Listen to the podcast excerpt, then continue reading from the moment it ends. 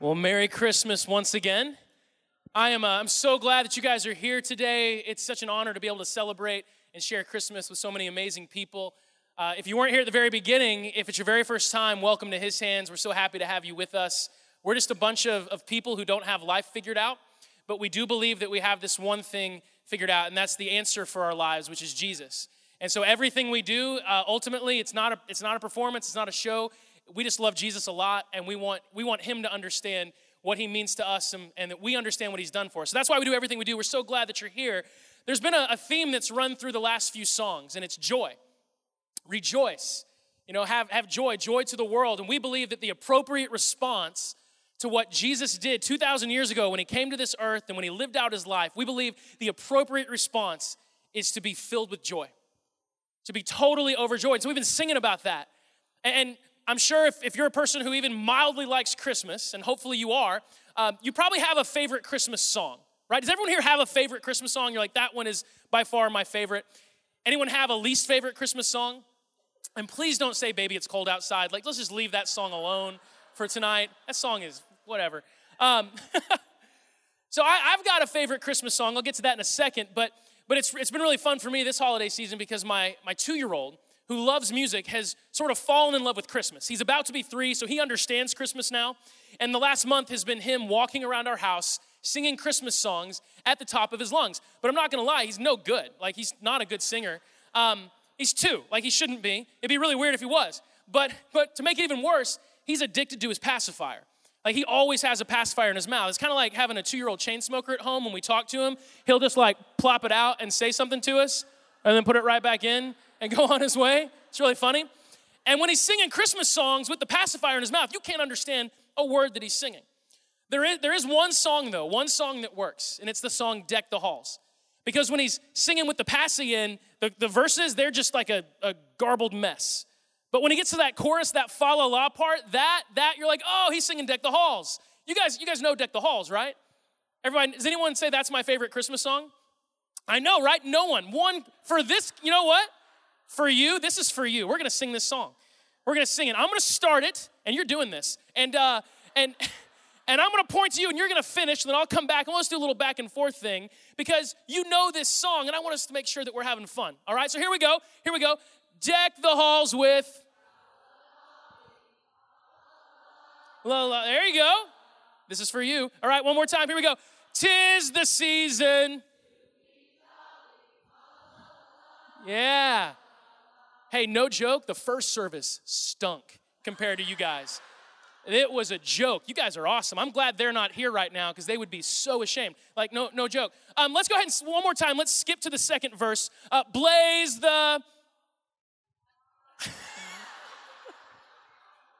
I just did that on purpose. No one knows the second verse. No one knows that. Everyone's like, what? There's a second verse? All right, let's finish it though with a real strong fa la la. Here we go. Fa la la la. Give yourselves a round of applause. That was pretty good. That was pretty good.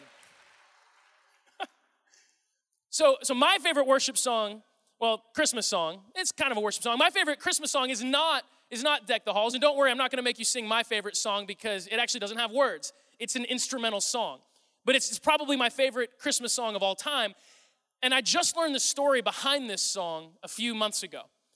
And it, it, blew my mind that I've loved this song for years, in part because it's been a big part of our tradition here at His Hands on Christmas, but I'd never heard the, the story behind it, and it's, it's amazing. I want to share this story with you tonight. I want to start by showing you a picture. This is a, a building in the capital city of Bosnia and Herzegovina, and uh, it's a beautiful building. I love the arches, it's absolutely gorgeous. This is what that same building looked like in Christmas of 1992. A little bit different. And that's because in the early 90s in Bosnia, there was a civil war. And the capital city is where the intensity of that war was felt most, and, and the whole city was, was really destroyed. This is a man named Vedran Smilovic, and uh, I know I'm pronouncing that, that wrong, but I am not from Bosnia, so forgive me. Uh, Vedran is a world class cello player. And in his, in his early adulthood, he toured all over Europe playing in symphonies, a very accomplished, classically trained cello player. He was born in Bosnia. And when he heard what was going on during the Civil War, he decided to voluntarily leave the comfort of the, the life that he had and go back to his home. And when he got there, he was, he was heartbroken. He said what broke his heart most was, was that his people had done this to themselves. This was not some outside force, it wasn't an invading army. His own people had destroyed their beautiful home, and they, they had done this to themselves. Vedran felt compelled to do something. But rather than do what most people did, which was either A, do nothing, or B, pick up a weapon and join the fight, Vedran got up, and for 22 straight days, he took his cello to that same bombed out ruin of a building, and he played his cello in the midst of the war. There were snipers, there were bullets, there were mortars, but for 22 straight days, every day, Vedran got his cello and he went out and he played it in the midst of a war that was unceasing. He knew that he was almost certain to die, but somehow he survived. And years later, a reporter tracked him down and asked him what is an incredible question. I love the way this question is phrased. What possessed you to do such an insanely stupid thing? Because let's be honest, to any rational mind, leaving the comfort of being a, a cello player in like symphonies, and I'm sure that's hard work, but I'm, I'm also sure there's harder jobs in the world. Like, you left the comfort of being a, a symphonic cello player to go to war torn Bosnia to put yourself in harm's way. For what reason? What could possess you to do that? And he said that he wanted to, to show his people that there was still hope, that there was still a spark of humanity left. He wanted to give them a reason to have joy in a world that seemed like joy had, had escaped them completely. He did it to give people hope. And it's funny, I heard that story and that story is the, the inspiration for this Christmas song that you've probably heard of called Christmas Eve at Sarajevo. It's an instrumental Christmas song. It's, it's awesome. In fact, there's a part at the very beginning of the song, and if you've heard it, you're very familiar with this. Guys, go ahead and play it. It's just a single cello that's playing. Have you guys heard the song? Yeah. So that cello right there, that is, that is a direct nod to Vedran. He's the inspiration for this this song, this Christmas song. And I got to thinking about that as this friend of mine shared this with me a few months ago. And I was like, man, such a cool story. Never heard it before, but it's, it's amazing to me that that story inspired, of all things, a Christmas song. Like if it inspired a, a book, which it did, that makes sense. If it inspired a movie, that would make sense. But it inspired a Christmas song. And I kind of thought Jesus was supposed to inspire Christmas songs, or at least something really important like buying stuff. You know what I mean? But like that story why would that inspire a Christmas song of all things? And, and as I thought about it, it made total sense. Because the similarities between Vedran's story and Jesus' story when he came into this world, they're striking. In Philippians chapter 2, this, this man named Paul, an early follower of Jesus, wrote a summary of Jesus' life. And here's what he says in, in Philippians chapter 2, starting in verse 6. He says, Though he was God, he did not think of equality with God as something to cling to. Instead, he gave up his divine privileges, he took the humble position of a slave, and he was born as a human being. And it goes on to say that he humbled himself even to death on a cross.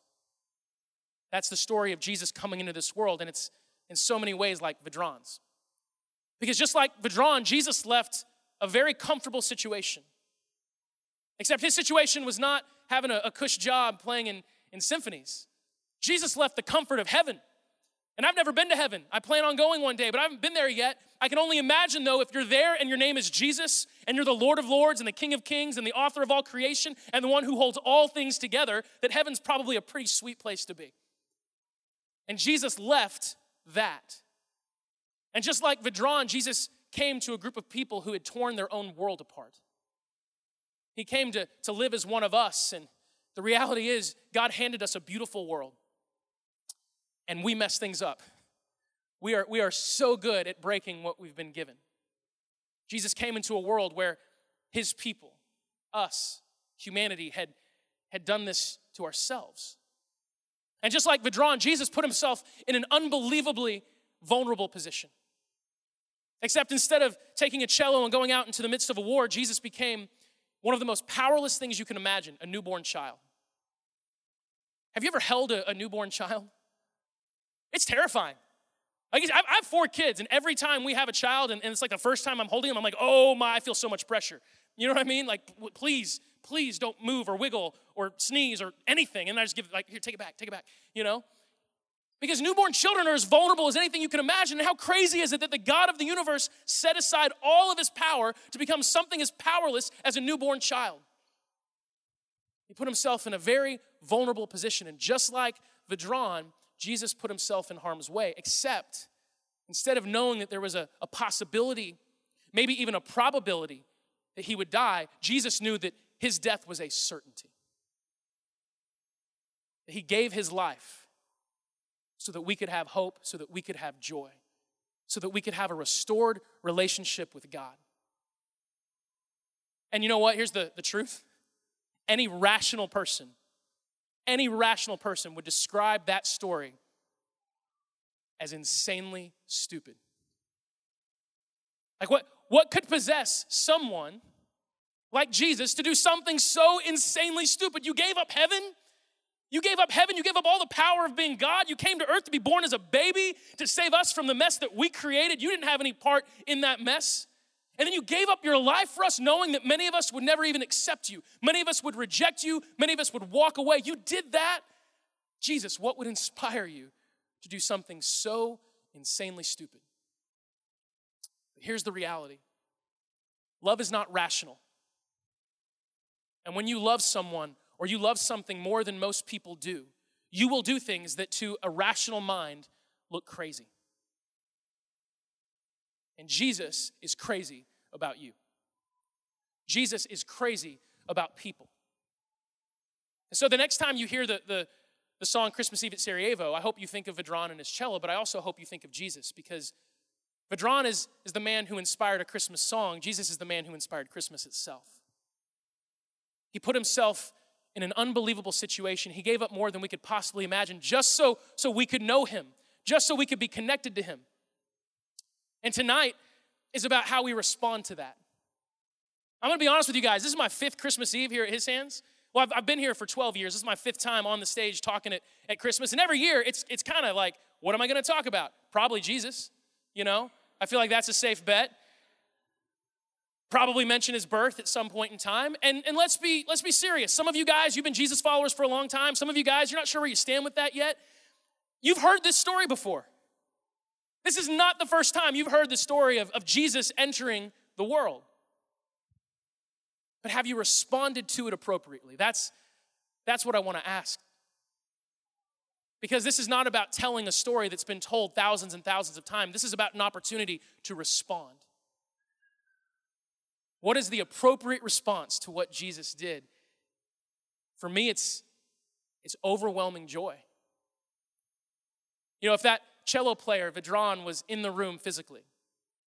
And I said, Hey, that's the guy. That's the guy that, that played the cello. You would probably want to meet him. You'd probably want to shake his hand.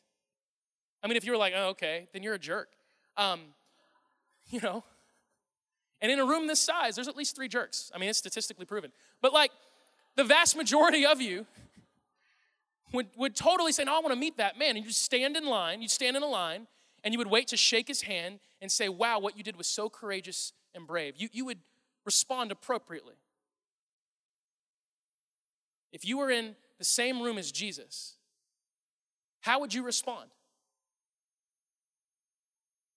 I would fall to my knees and I would, I would cry. I would sob. Because Jesus, He did that for me. And I don't deserve that. I, I, would, I would freak out. I would cry. And I imagine at some point in time, Jesus would lift me to my feet and he would look me in the eyes. And in that moment, I would feel more joy than I've ever felt in my entire life. In that moment, I would be so overwhelmed, I probably couldn't even find words, which, if you know me well, that's, that's like a miracle. If there's not words coming out of my mouth, something has happened.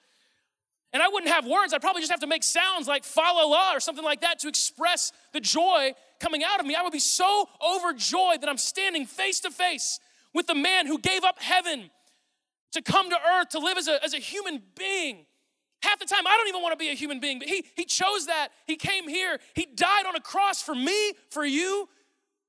What's the appropriate response to that? I don't want to go through another Christmas season and go through the motions and wrap gifts and decorate a tree and sing songs and watch claymation like cartoons from 60 years ago that are kind of creepy. And like, and get offended at which song isn't politically correct enough anymore. Like, if, if that's the appropriate response to Christmas, let's shut it down. But, but, but if the appropriate response to Christmas is to, to do what those shepherds did, that first night that, that Jesus was born, Matt read that story not long ago. The angels appeared. They said, I bring you good news that will bring great joy. When the shepherds heard that, they didn't go like, oh, cool. And then they went back to, no, no, no. They were like, let's go see Jesus. Let's go see this child. And in Luke chapter 2, verse 20, it says that after they, they saw him, they went back to their flocks, glorifying and praising God for all they had heard and seen. It was just as the angels had told them. The appropriate response to Jesus is just to look at him, to be in awe at who he is and what he's done, and to realize that he did it for you, and then to glorify and praise God because he's real, he's powerful, and he loves you, and he did something insanely stupid to give you hope and to give you life. So that's the appropriate response, and I want to encourage you tonight to respond. I want to encourage you to respond. We're going to sing a few more songs. And, and, you know what? It's a chance to sit back, it's a chance to listen to some good music. It's a chance, for me, it's always a chance to listen to people who are like way more talented than me and go, wow, I should have practiced something else when I was young. Um, but but this is an opportunity to respond. Have you responded appropriately to Jesus? Some of us here, we've been Jesus followers for a long time. You've responded at some point in your past by giving your life to Jesus. And maybe the busyness of life has, has gotten in the way. Maybe you've just been so crazy, so stressed out. You maybe been paying attention to all the wrong things. And this is a great chance to say, no, no, no, I'm going to be like those shepherds. I'm going to look at my Jesus and I'm going to worship him. And I want to encourage you in a moment to worship him, to not hold back. Because I'm telling you, if he was in this room physically, you would not hold back. You, you wouldn't be able to. You wouldn't be able to. And he promised in scripture that when two or more gathered in his name, he would be with them. So I'm telling you, he's here. So respond appropriately. And if you're here and you've never given your life to Jesus, first off, I want you to know that you are accepted and loved. You are not judged, but I, I have to be really honest with you. My heart breaks for you. Because if you haven't put your faith in Jesus, it means that you've put your faith in something, frankly, far, far less capable of carrying you when you need it most. You know, I think about that, that building, that first picture we looked at. We as people have an amazing ability to create beautiful things. We really do. Like, we're really good at that. That's because we're actually created in the image of God. He made us to kind of be like Him, and He's a, he's a beautiful creator, so we can create beautiful things. But we also have this knack for breaking whatever it is that we make. And if, if you've put your faith in something that you've made, whether that's a career, whether that's some, some dream of yours, I, I, no matter how beautiful it is, it is capable of being broken. But what the life, death, and resurrection of Jesus shows us is that Jesus is not capable of being broken. And when you put your faith in Him, your faith is not in something flimsy like a circumstance. Your faith is in something solid. Your faith is in someone powerful enough to hold you in His hand your faith is in the one who holds all things together. He is Jesus. He is the King of Kings. He is the Lord of Lords, and He belongs to you because He came for you. And I, I would be disobedient, not only to my God, but to who you are and how important you are if I didn't give you an opportunity today to respond to Jesus. And so if you're here and you haven't given your life to Him, my prayer for you is that you would, because He's awesome, because He's wonderful that you would rejoice because you have a Savior. A Savior was born and He's yours and He came for you and you can give Him your life because He's already given you yours. Does anybody need that tonight? I mean, honestly, does anybody need it? Would, would anyone be brave enough to raise your hand and say, you know what? I came here today thinking I was just going to a Christmas gathering, but I need Jesus in my life. I need something to change. Is anybody here willing to say, I need Him? I'm tired of building my life on things that break and wear down. I'm tired of putting my hopes in things that are destined to fail me. I need God. And I'm giving my life to God tonight. Is there anyone willing to say, I'm doing that? Raise your hand high, like be proud if that's you. Thank you.